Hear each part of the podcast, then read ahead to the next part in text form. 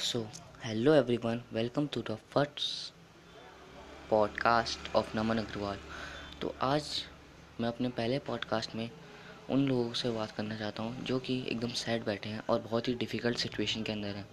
जो लोग सोचते हैं कि हमसे अब उस सिचुएशन को हैंडल नहीं किया जाता।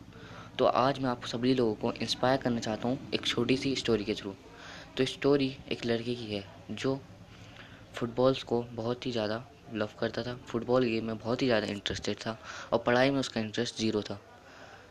वो अच्छे मार्क्स भी गेन नहीं कर पाता था। लेकिन उसके पापा ने एक दिन उसे कहा कि आज से तू फुटबॉल खेलने नहीं जा पाएगा। अब वो फुटबॉल खेले बिना कैसे रह सकता था? उसने अपने पापा से बहुत ज़्यादा रिक्वेस्ट की, लेकिन फिर भी उसके पापा ने उसकी रिक्वेस्ट नहीं मानी।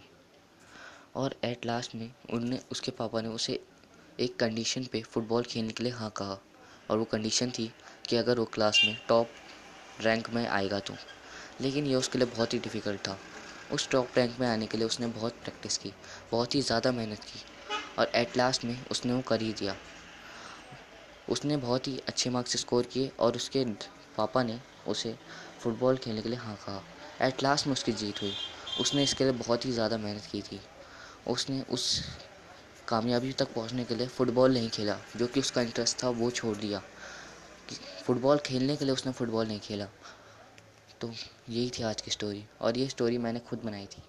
तो अगर आपको स्टोरी अच्छी लगी होगी तो मेरे को स्पॉटिफाई में फॉलो करना बिल्कुल मत भूलना और एप्पल लिसनर्स मेरी वीडियो मेरे पॉडकास्ट वीडियो सॉरी पॉडकास्ट को लाइक ज़रूर कर देना। मिलता हूँ आपसे अगले पॉडकास्ट में। Thank you